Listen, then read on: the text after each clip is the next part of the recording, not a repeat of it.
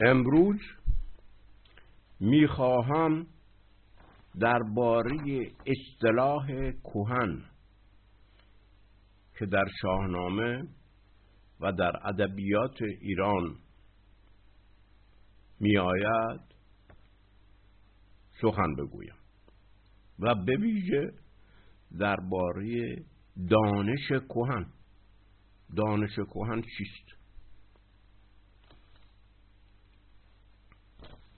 در فراز کوه البرز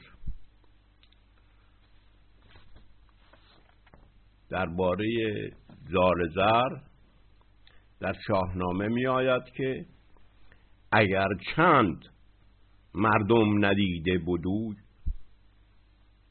اگر چند مردم ندیده بودوی ز سیمرغ آموخته بود گفتگوی.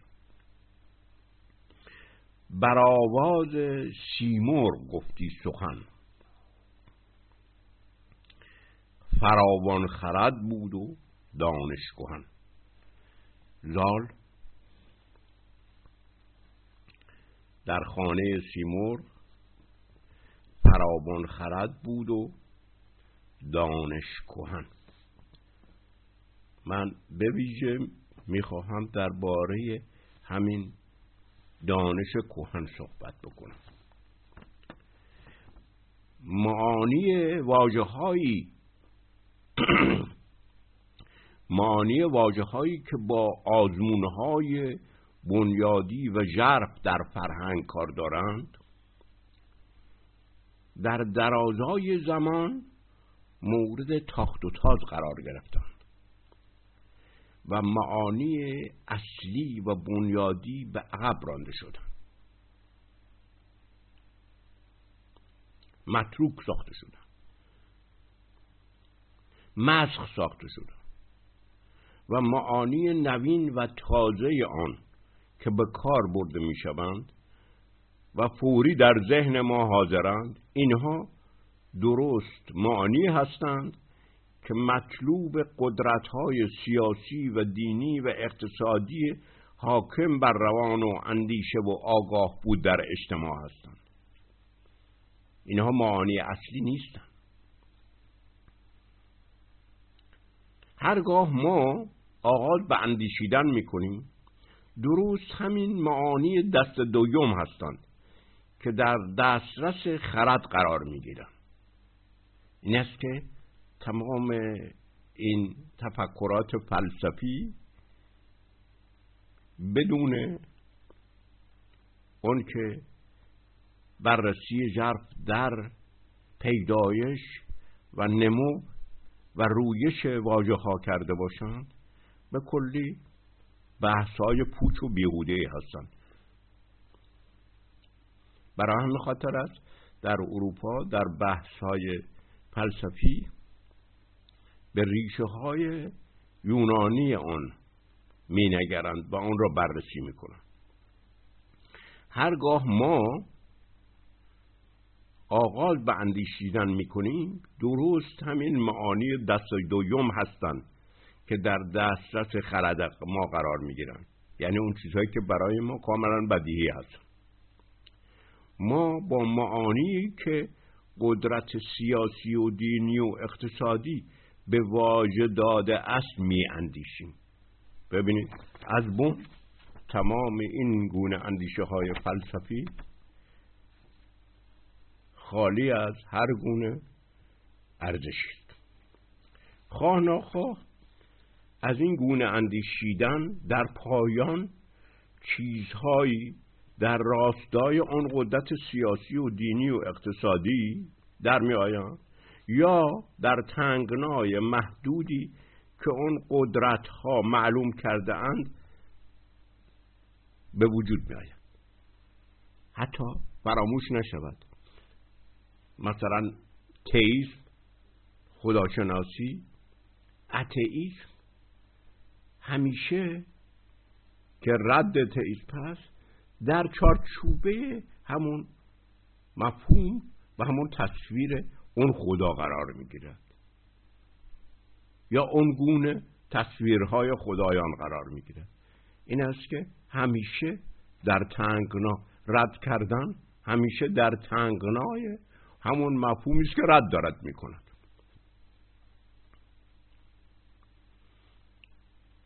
چند مثال و نمونه این اندیشه را روشن می‌کند. این من خواهم کشید که در گفتگوهای گوناگون مثالهای مختلف برای همین موضوع بیاورم که این موضوعات چجور همون در اصطلاح معانی دویم جانشین معانی اول شدن و به کلی معنای اول را زدودند و از بین بردند که معنای اصیل بوده است که تجربه اصیل اون فرهنگ را نشان می‌دهد. مثلا امروز که ما با یلدا سر کار داریم این خدای روز بیسی یکم جی هست. رامجیت جی یعنی زندگی. اصل زندگی. ولی این جی به معنای یوک هم هست. به معنای جفتی که با هم می به معنای همداستانی و توافق هم هست. به معنای شاهین ترازو هم هست. حالا این معانی کجا رفتن؟ این یوق جفت بودن هم, گو هم با هم پیوند داشتن و در اثر پیوند آفریدن. این زندگیست. ولی در دوستیگری این خدا را بدون مرد کرده است. رام رام را مرد کرده است نرینه کرده است و جود گوهری را از او زدوده است چیز بدی کرده است. جود گوهری دشمن زردشتیگری دشمن جود جوددین است. جوددین به معنای جدادین نیست. بلکه به معنای آن است که کسانی که معتقدند از پیوند پیدایش جهان ایجاد می شود این تفکر این فرهنگ اصیل ایران است ولی این از بین رفته است. جی زندگی پیوند است. آفرینندگی در اثر پیوند است. این پیام یلداست. این را در گفتگوی دیگر بحث خواهم کرد. خواستیم که فعلا چند نمونه درباره این تبعید معانی اصلی از واژه ها بیاوریم. نخست خود همون واژه واژه است. با همین شروع کنیم. ما با واژه ها کار داریم. این واژه وخشیدن است. وخش. وخشیدن در فرهنگ ایران به معنای رویدن نمو کردن بالیدن است. به فراز بالیدن است. معراج پیدا کردن است. وخشیدن ببینید واژه این است. این منش در واژه مانده است. وخشیدن یک آزمون بسیار ژرف فرهنگ ایران بود. و تنها مربوط به گیاه به معنای امروزی نبوده است. ما امروز جماد و گیاه و جانور و اینها را از هم جدا می‌کنیم. در فرهنگ ایران همه دنیا میروده است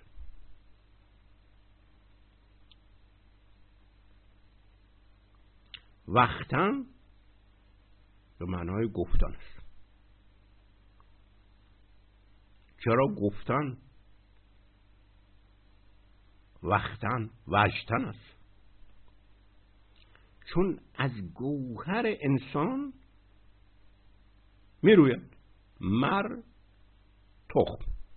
مردم که انسان باشد مر تخم. و این مر چنان که زردشتی ها در دنهن همه انداختن مرعتا نیست. مردنی.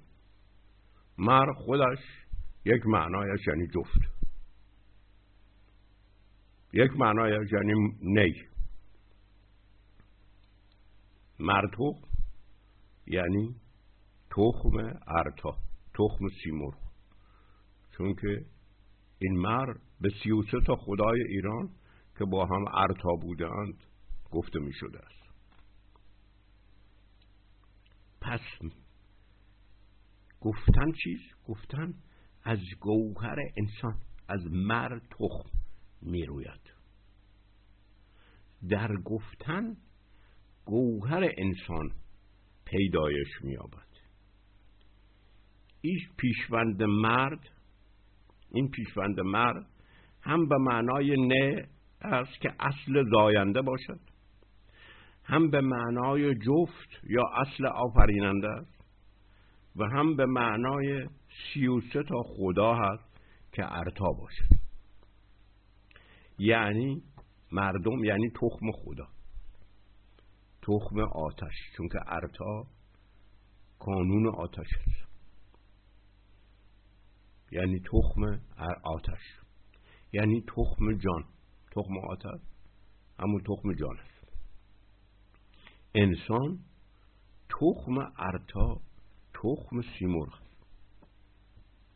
گفتن وشتن خدا تخمی است که در ما می‌روید. گفته می شود این همانی تخم با آتش در فرهنگ ایران خیلی مهم است و بنیاد فرهنگ و فلسفه زندگی و مدنیت را مشخص می سازد واژه با رویدن به فراز با بالیدن کار دارد. با بال کار دارد. با معراج کار دارد. با پیوستن به آسمان کار دارد. با پیوستن به خدا کار دارد. این است که همین بخشیدن نه تنها معنای رویدن و نمو کردن دارد که بالیدن و سرفراختن باشد هویت آتشین او را مشخص می سازد این است که همین واژه معنای همین واژه وخشیدن وخش واژه باشد. به معنای افروختن و زبان کشیدن و آتش گرفتن و شعله ور شدن را دارد. جای شگفت است برای ما. چون که ما همچین تجربه نمی کنیم ما در درخت در شاخه های درخت زبانه های آتش را نمی بینیم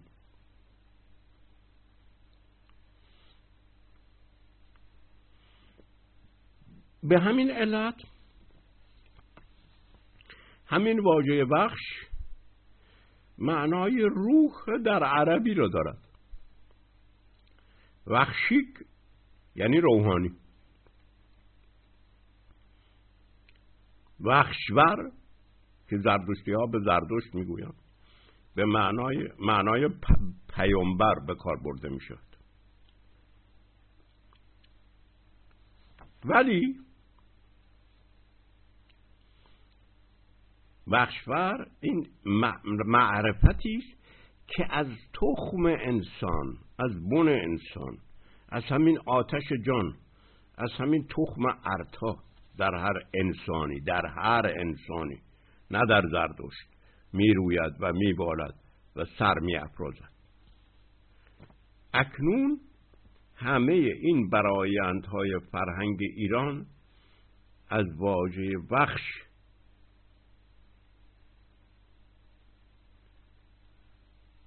تبعید و ترد شدن چون مردم یا انسان را چون مردم یا انسان را نه زردشت نه محمد دیگر تخم ارتا تخم ارتای خوشه یا سیمرغ یا خدای خوشه نشناختند و نمی‌شناسند این واژه مردم که مرتخ بوده است خیلی معنا داشته است. معنای این داشته است که خدا خوش است. دانه های تخم های بشر با هم دیگر خوشه خدا است این بنیاد فکری فرهنگ ایران بوده است و این به کلی بر ضد این زردشت برخواسته است. واژه وخش که روح باشد از گوهر خود انسان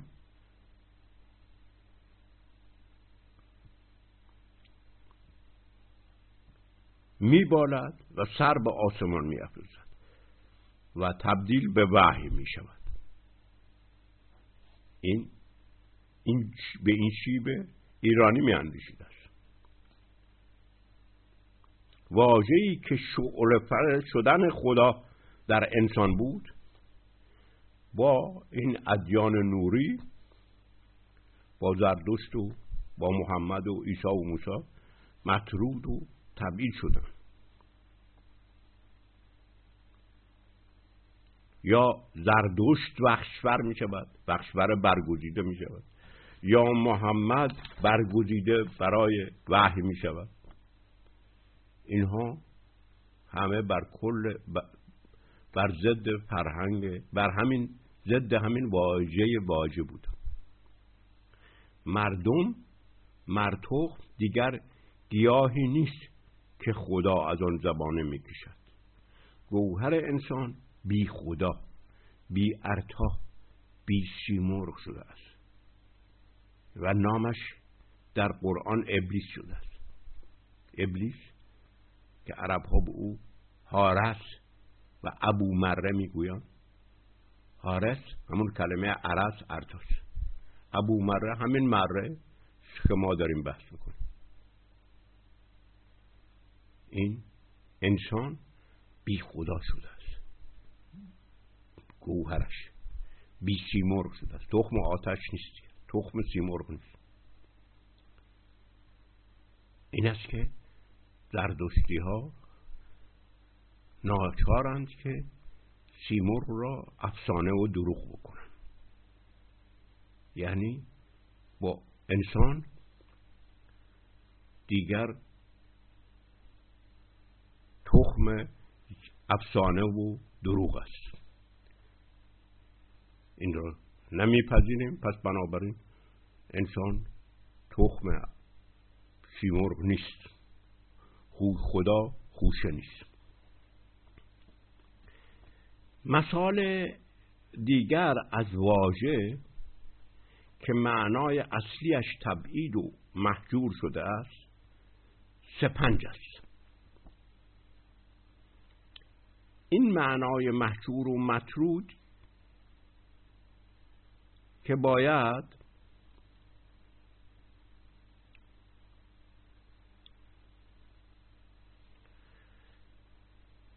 در ته کتاب های لغت یا یوغ است.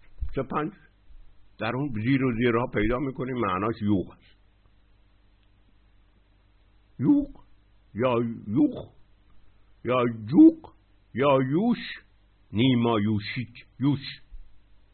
یوغ یوج جوق و حتی کلمه جوی. یوش به معنای دو نیروی متصل به همند که در هماهنگی با هم می آفرینند و این اصل آفریننده در هر جانی و در هر انسانی هست. این معنا با کل افکار مذهبی که جهان را خالقی خلق می کند و هیچ چیزی اصل نیست سازشی ندارد. ببینید درست اصل رو اصل معنا رو زدم از کلمه سپنج. درست این سپنج که یوخ شدن یار شدن و جفت شدن باشد معنای آن را داشته است که با هر چیز نوی و بیگانهی که می آید باید به پیشوازش رفت.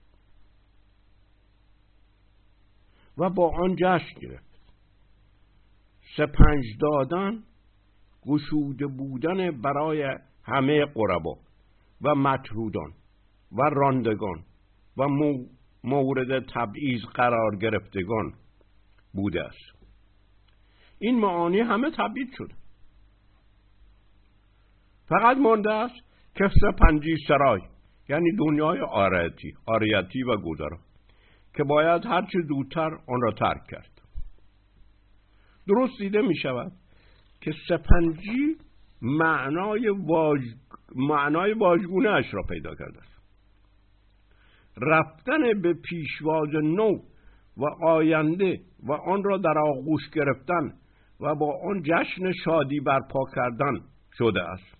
بوده است سپنج در اصلش رفتن به پیشواز نو و آینده و آن را در آغوش گرفتن و با آن جشن شادی برپا کردن بوده است این روند گذشتن و دریق و درد از دست دادن چی شد که یک دفعه پیدا شد؟ چه شد که ناگهان این تحول 180 درجه ای در معنای این واژه پیدا شد؟ و معنای اصلی به کلی تبعید شد و کسی در سپنجی سرای سرای جشن برپا کردن نمی بیند سرای جشن و سور سرای ماتم و سوگ شده است. سرای در آغوش گرفتن نو شده است نفرت از بدعت و رفت و نوآوری بررسی بسیار از واجه هایی که دوچار این سرنوشت شده و بزرگترین آفت اندیشیدن ما و شناخت فرهنگ ما شده در گفتارهای آینده ما از نو با آن خواهیم پرداخت.